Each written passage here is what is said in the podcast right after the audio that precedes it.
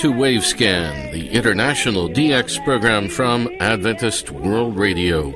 Researched and written in Indianapolis by Dr. Adrian Peterson and produced in the studios of WRMI Shortwave in Okeechobee, Florida.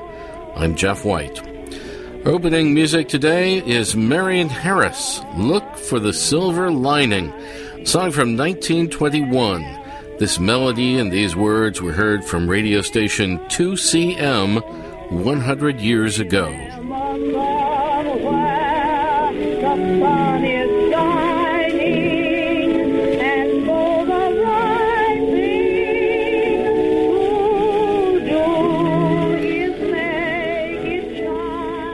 Well, on Wavescan today, we're going to be talking about radio station 2CM, the very first radio broadcasting station in Australia.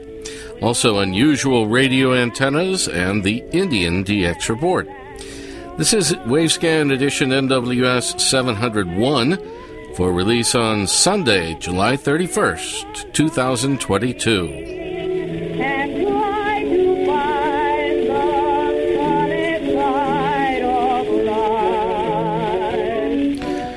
Well, according to radio historians, the very first radio broadcasting license in Australia was awarded to Charles Maclurcan due to his regular Sunday evening broadcasts over experimental amateur station 2CM.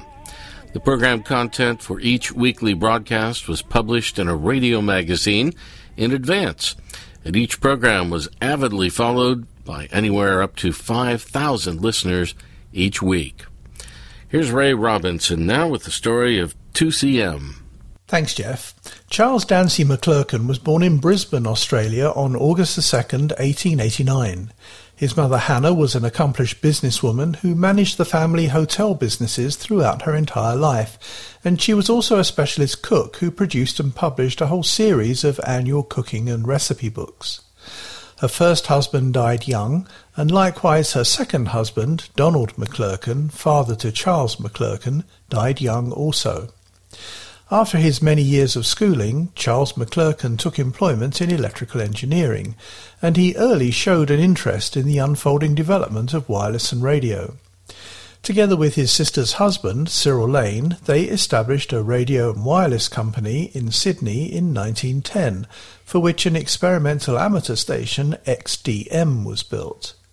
This wireless station, XDM, was installed on the rooftop of the family's two-storey Wentworth Hotel on Lang Street in downtown Sydney, from which frequent wireless contact under the call sign LMX was made with shipping in nearby Sydney Harbour. Two radio masts were installed on the flat roof, and as an interesting addition, Maclurcan also installed a model railway system underneath the wireless aerials. In later years, Charles Maclurcan revealed that he'd had a hidden motive back then for his early emphasis on wireless and radio development. He wanted to impress a particular girl. However, the girl was not impressed, and she later married somebody else, though young Charles did continue to develop his avid interest in radio. During the year 1912, 23-year-old Charles Maclurcan went on a tour of Europe. While he was away, a fire destroyed the wireless equipment on the roof of the Wentworth Hotel, and it almost spread to the entire hotel itself. The rooftop wireless station was never rebuilt. During World War I, Maclurcan was permitted to continue with the further development of his wireless experiments, and together with his many official radio contacts, he was the only amateur radio station in Australia that was still permitted on the air. His wartime duties were conducted in cooperation with the Australian Army, and for this purpose he was granted the honorary rank of Major. The belligerent animosities of World War I ended at the eleventh hour of the eleventh day of the eleventh month, Monday, November the eleventh, in 1918 and during those four years of tragic human events over in Europe, wireless had become radio. With a somewhat unsteady peace on the horizon, radio was seen in the post-war era as an excellent medium for the mass communication of entertainment and information, and as we know, that was the coming new direction for program broadcasting. In September 1920, the Australian government removed all wartime restrictions, and amateur radio operators were permitted back on the air once again. At the same time, business enterprises were giving serious consideration to establishing radio broadcasting stations in the major cities throughout the continent. In fact, at that stage, amateur radio stations were actually encouraged to provide programming for the public interest, entertainment and information. And that's exactly what Charles Dansie Maclurcan observed as the direction for his amateur radio station. He began his well-planned 90-minute Sunday evening programs during the following year, 1921, a little more than 100 years ago. By then, Charles Maclurcan was already married to Winifred Josephine Kenner of the nearby Sydney suburb of Homebush, and they already had three sons, the youngest still an infant.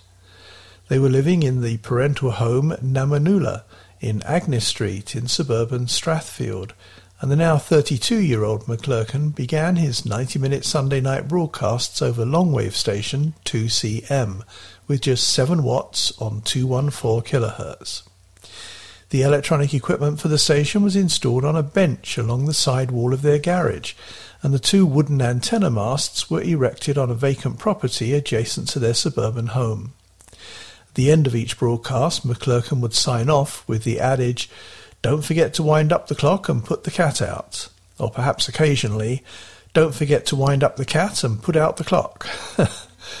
On Sunday evening, March the 18th, 1923, 19-year-old actress Josie Melville was a guest in the Maclurcan home in Strathfield, and she was coaxed, in spite of her reticence at the microphone, to sing two pieces of music, apparently unaccompanied. One was Look for the Silver Lining, which you heard as the opening music in this edition of Wavescan today, sung by Marion Harris from the same era as Josie Melville. There are no known recordings of Josie Melville singing 100 years ago. After nearly four years of broadcasting his very popular Sunday evening programs, Charles Maclurcan made his final broadcast over 2CM on Sunday evening, February the 17th, 1924. There were already half a dozen radio broadcasting stations on the air in Australia, and several more were in the planning stages. Radio broadcasting station 2CM was no longer needed, and in any case, Charles Dansie Maclurcan was packed and ready to make a voyage to the United States. From then onwards, station 2CM was just another amateur shortwave communication station, like so many others in Australia.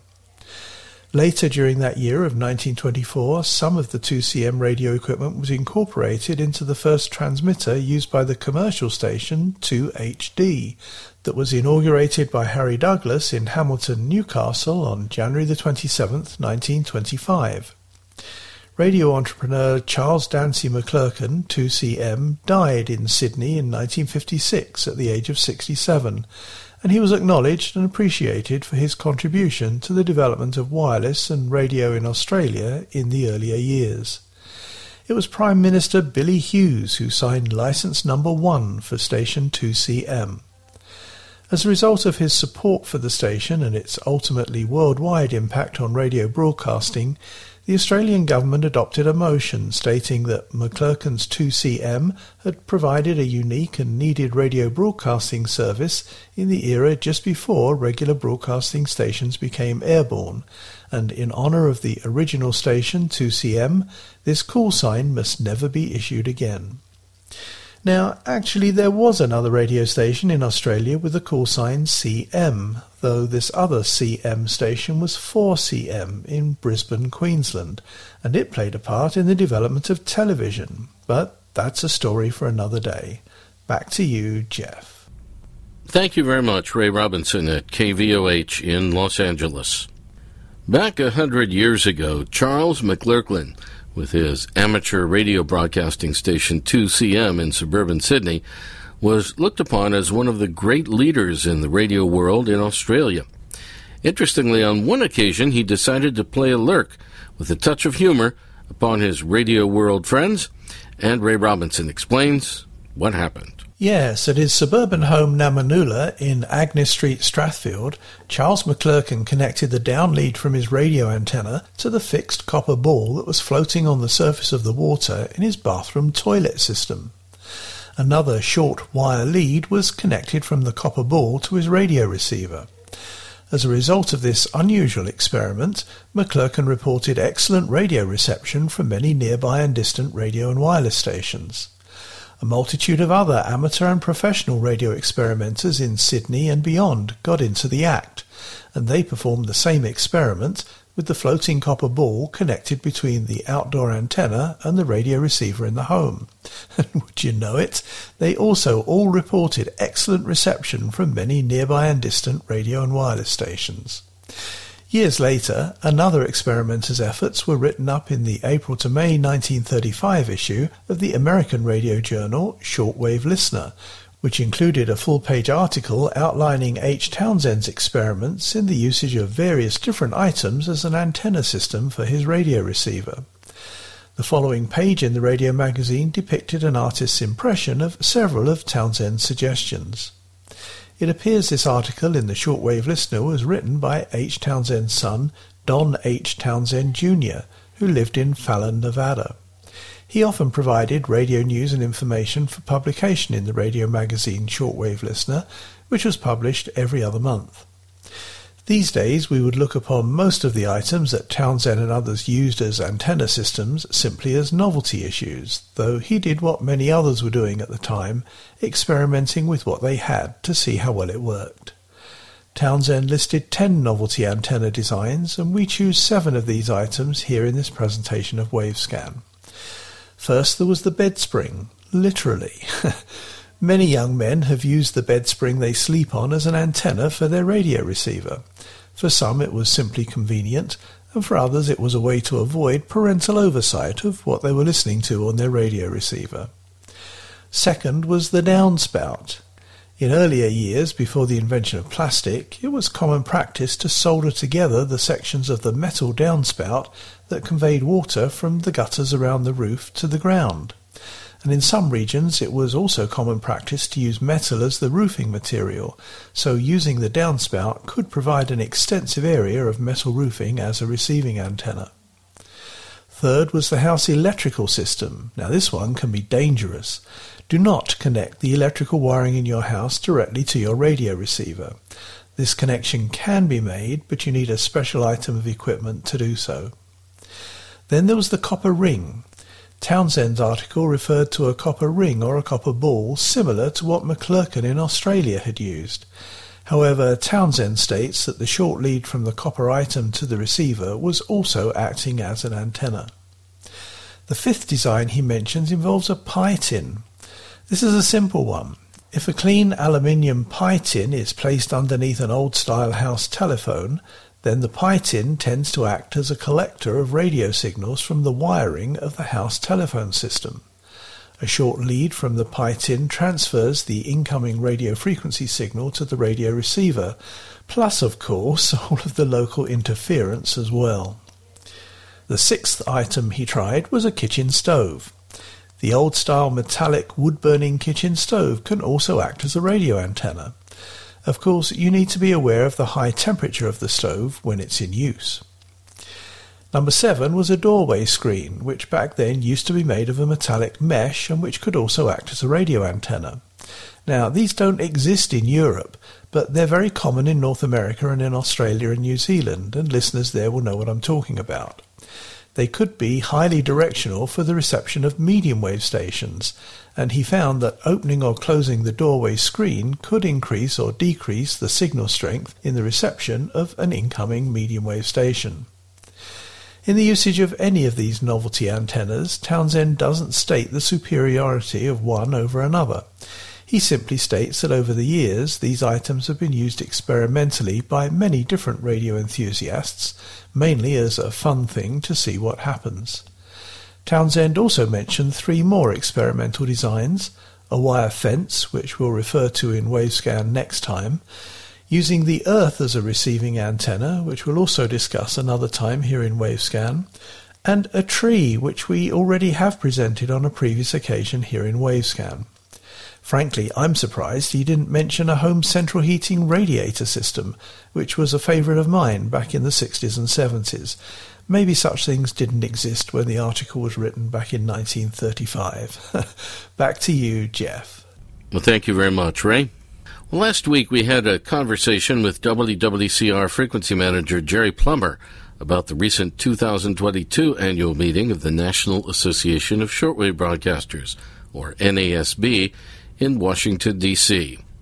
This week we begin a second recording that I did with Jerry and with Glenn Tapley, frequency manager for WEWN in Alabama. Here's the first part of that interview, recorded in Studio 7 at Radio Free Asia in Washington. Well, Jerry, here we are again in uh, Studio 7 of uh, Radio Free Asia. That's right. The uh, Khmer Service uh, studio. Yeah, and they got the three times on the clocks. One of is what? Phnom Penh, I think. Phnom Penh, yeah. Yeah. And then I got UT and then got local time. That's right. It's 10, 10, 10 o'clock, 10.17 p.m. Yeah, right, right. and uh, thanks again to AJ for letting us use uh, use the studio to do the wave wave scans. It's uh, uh, oftentimes you and I just do them out in the open, and sometimes you get background noise and all that. But these are pretty nice studios. Very nice, yeah. And as we record this, the uh, NASB 2022 annual meeting has just ended. Sure has, yeah, yeah. It was a good meeting, our first time in at least three years. Uh, so it was good to get everybody together. I think we're just like everybody else. The first meeting back is not going to be as fully attended because you have still COVID difficulties and flight things, but but it it worked out pretty well. Yeah, uh, I think so. Um, now we had our business meeting uh, this morning. That's right. The uh, NASB annual business meeting, which hasn't taken place for the last two or three years either, mm-hmm. but. Um, at that meeting, uh, you were elected uh, president, the new president of NASB. Yeah, condolences to me, please. Yeah. but you had been vice president. Yes, I've so, been vice president. And, uh, we we rotate them around like that, and and it's it's pretty good. Every every uh, member uh, takes eventually takes a turn, and we all just kind of pitch in. It's uh, it's it's not a very glorious job title, and the pay is extremely low. but it's something we all do to kind of pitch in and do our part. That's right. That's right. Uh, so this left open your vice president right, position, right. Uh, which uh, was filled by uh, Glenn Tapley from WEWN. Who we happen to have in the studio with us today. He is here in Studio 7. Uh, Glenn, congratulations. Thank you, Jeff. Thank you, Doc, uh, Jerry. I appreciate the opportunity to be able to serve in this capacity. It's it's good. I'm just glad we had the chance to meet, you know, together after the I last agree. two years. You know, we were going to hold the uh, NASB meeting uh, in Birmingham, right. WEWN up at the studios there, and I think the last two years we attempted, but COVID got us right. both times, right. and the first one was the original outbreak of it, and this last time was it did kind of reared its ugly head again, sure and did. you know, so all the uh, all the stipulations of uh, travel. Uh, accepting anyone into the buildings other than people we knew, you know, that did not work at EWTN was limited. That was Jerry Plummer of WWCR and Glenn Tapley of WEWN speaking with us from Studio 7 of Radio Free Asia in Washington, D.C. We'll continue that conversation with them about the NASB annual meeting in upcoming programs.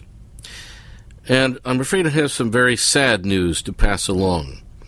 About nine days after that interview was recorded, Jerry Plummer passed away at his home in Nashville, Tennessee. Jerry had a doctorate and was widely known as Doc Plummer. He was a university professor for many years. He recently retired but began teaching again part time.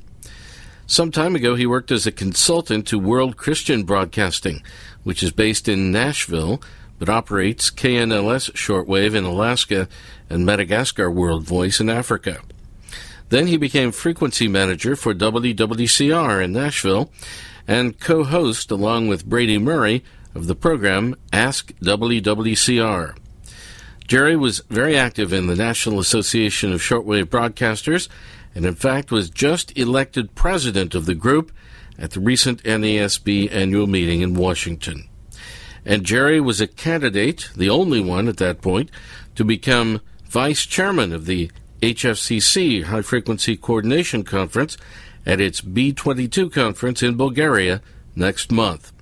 Jerry's passing will be a great loss to shortwave radio in the United States, to the NASB, to WWCR, to the HFCC, and to all of us who knew and worked with him. We'll continue airing the interviews with Jerry that we recorded at the NASB in Washington, and we also have a recording of the talk he gave there about WWCR's new transmitter and the story of the Caribbean Beacon, which we'll present here on Wavescan in the coming weeks. Now, let's go to Prithviraj Purkayastha in India with our DX report. Namaskar and hello friends. Welcome to yet another episode of Indian DX report on Wavescan. I am Prithviraj Purkayastha VU3 TQD reporting from Jorhat in the northeastern state of Assam in India. Let's begin with some radio updates from the island nation Sri Lanka which is struggling of the late from various financial and political instability. When thousands of civilian protesters took over Sri Lanka's state-owned television channel Rupavahini, many radio enthusiasts feared that the protesters may disturb normal transmission of SLBC and other state-owned transmitters. Although the SLBC was missing initially in Hindi on 11905 kHz between 030 to 02 hour UTC, but within a couple of days the transmission back to its normal schedule. Transmissions of foreign broadcasters like BBC and AWR via SLBC Trincomalee and TWR via Puttalam transmitter site were also heard normal. TRT Voice of Turkey in English is being heard with good signal these days here in Jorhat on 11660 kHz between 1630 to 1727 UTC, SINPO 55444. Radio Taiwan International in English was heard on 9405 kHz between 16 to 17 hour UTC, SINPO 55454. RTI German language trace transmission on 9545 kHz was also heard at 19 hour UTC on 9th of this month. SINPO was 54444. Voice of Korea from Pyongyang, North Korea was heard in English on 9875 kHz between 19 to 20 hour UTC with SINPO rating 35333. Radio Romania International in English was heard at 5:30 UTC on 17760 kHz with SINPO rating 35333. RRI English transmission between 3 to 4 hour UTC on 11825 kHz was not received well here in Northeast India. World Christian Radio via KNLS was heard at 0330 UTC on 13760 kHz with SINPO rating 34333. BBC World Service via Al Sela in Oman was heard with SINPO rating all 4 on 15400 kHz between 12 to 13 hour UTC. NHK World Radio Japan was logged on 10th July in English on 118 15 kHz at 14 hour UTC with special coverage on Japan's upper house election. SINPO 53333. Radio Japan Bengali service was received with nice reception on 11655 kHz at 15 hour UTC on the same day. Vatican Radio in Hindi was heard on 13690 kHz at 1440 UTC.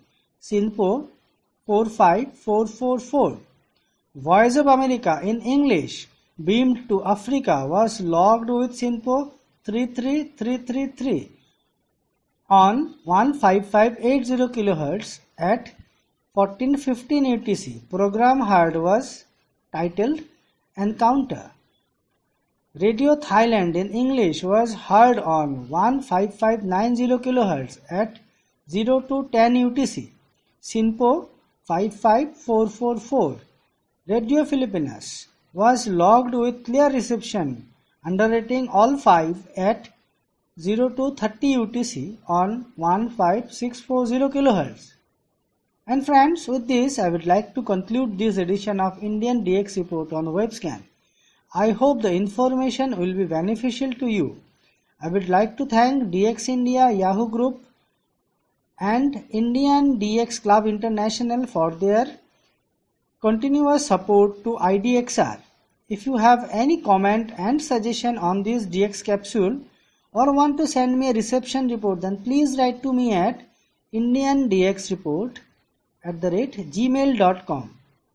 You can post me a letter to Indian DX Report, Prasanta Nivas, P R A S A N T A N I W A S, Poop Bongal Pukhuri, Bailin 4, Jorhat 785001, Assam, India.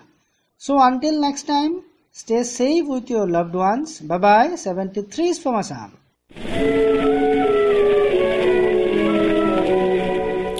And we end today's program where we started it with Marion Harris. Look for the silver lining. Thanks for listening to Wavescan, the international DX program from Adventist World Radio. Researched and written in Indianapolis by Adrian Peterson. Next week, American radio stations in New Zealand and our Japan DX report.